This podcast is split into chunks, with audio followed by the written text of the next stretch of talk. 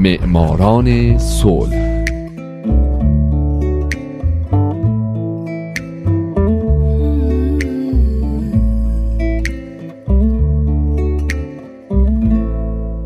امروز یک شنبه است. اینجا رادیو پیام دوسته و حالا نوبت می‌رسه به معماران صلح.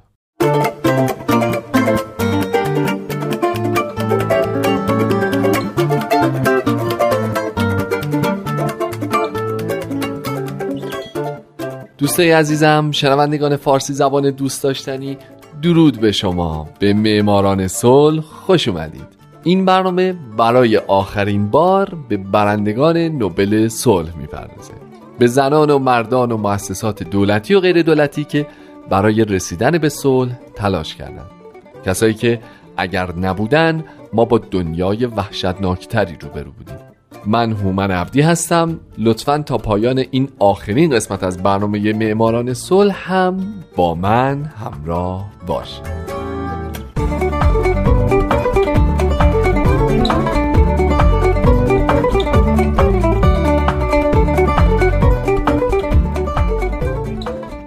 این هفته سال 2016 خوان مانوئل سانتوس کالدرون قسمت دوم و پایان.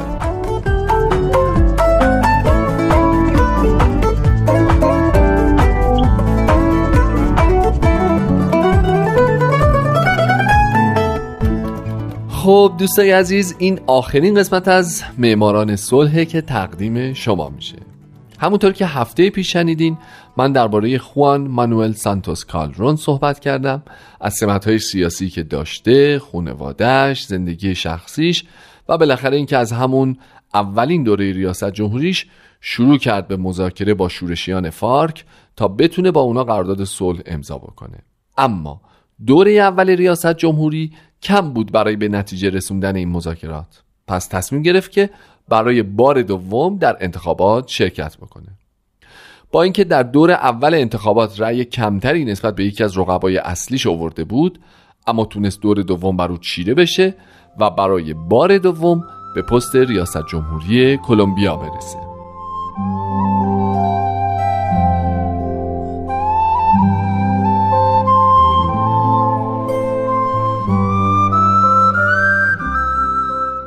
سانتوس همچنان مذاکرات با فارک رو ادامه داد. بسیاری از سیاستمداران جهان هم مشتاقانه مذاکرات رو تعقیب می‌کردند.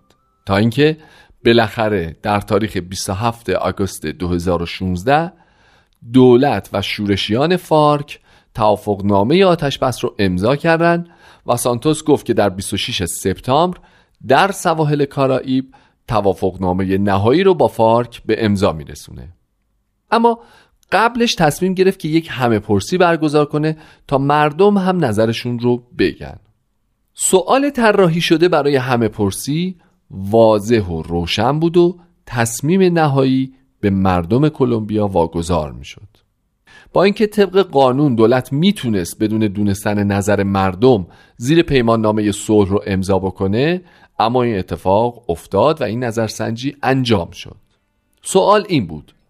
آیا شما از توافقنامه صلح که به درگیری های مسلحانه خاتمه داده و به ساختن یک ملت پایدار و با دوام کمک می‌کنه حمایت می‌کنید؟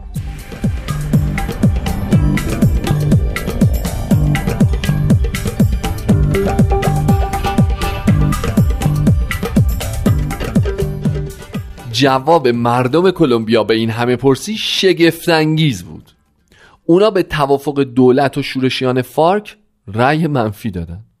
اما خوان سانتوس رأی مردم رو نپذیرفت دوباره با فارک وارد مذاکره شد و به توافق جدیدی با اونا دست پیدا کرد که به گفته خودش خیلی بهتر از توافق قبلی بود و بالاخره اون باعث شد جنگ 52 ساله ای که به کشته شدن بیش از 260 هزار نفر مفقود شدن 60 هزار نفر و بی خانمان شدن 9 میلیون نفر شده بود پایان داده بشه.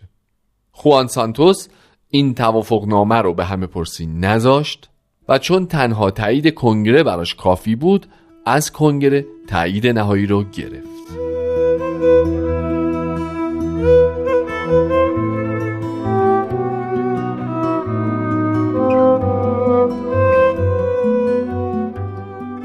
طبیعیه که همچین آدمی بشه برنده جایزه نوبل صلح.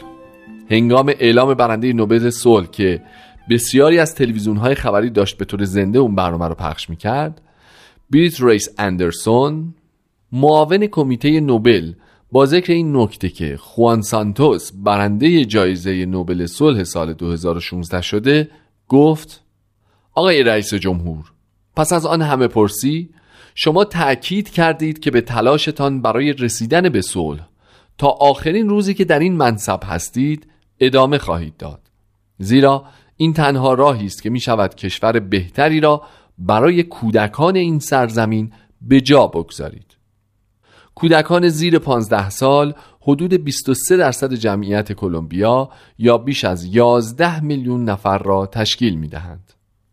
روشن کردن بارقه از امید در چشم این 11 میلیون کودک و عزیزانشان بهترین سرمایه گذاری ممکن به سوی آینده ای برای مردم کلمبیا است.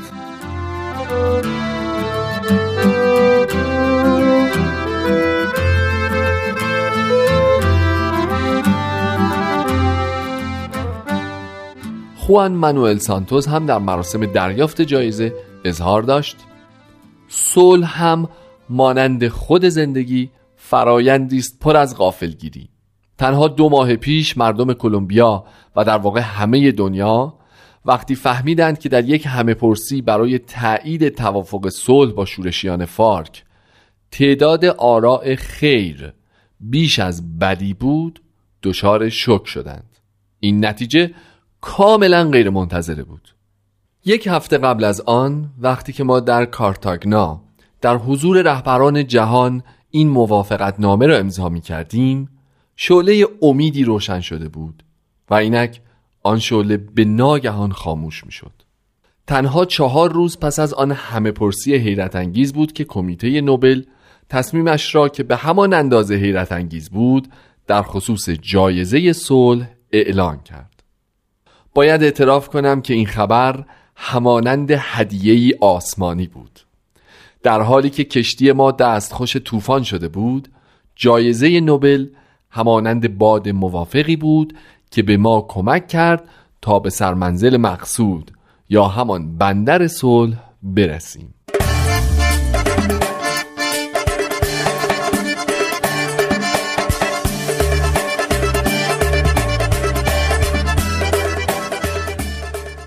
خب دوستان عزیز برنامه امروز رو یکم زودتر تموم کردم تا بتونم باهاتون درست حسابی خدافزی کنم. این برنامه با معرفی آلفرد نوبل شروع شد. بعد تو دومین برنامه به یکی از دو برنده جایزه نوبل صلح در سال 1901 یعنی ژان هنری دونانت پرداختم و امروز با خوان مانوئل سانتوس کالدرون آخرین برنده این جایزه تا به امروز این برنامه رو به پایان می‌برم. صمیمانه بگم چه برای من و چه برای تهیه کننده این برنامه پارسا فنایان جذاب ترین کسی که تو این برنامه معرفیش کردیم خانم شیرین عبادی هموطن عزیزمون بودن. یادم اون اوایل که می‌خواستیم معماران صلح رو شروع کنیم یه بار پارسا به من گفت یکی از دلایلی که من تصمیم به تهیه این برنامه گرفتم حضور خود خانم عبادی در بین برندگان این جایزه بود. من و پارسا امیدواریم که شما هم یه روز به این جایزه برسین. جفتمون قول میدیم یه ویژه برنامه درست حسابی به افتخار شما درست کنیم و شما رو توش حسابی معرفی بکنیم.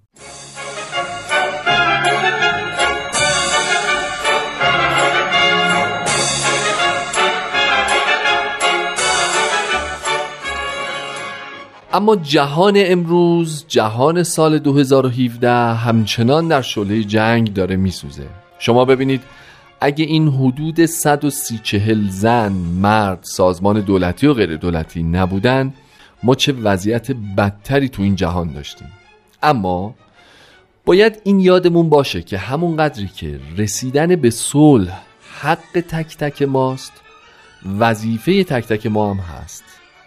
پس با این امید که هممون از من و پارسا و برا بچه های رادیو پیام دوست گرفته تا شما به این مهمترین وظیفمون به درستی عمل کنیم شما رو تا یک برنامه دیگه به خدای بزرگ میسپارم. شاد و سلامت باشید و خدا نگهدار.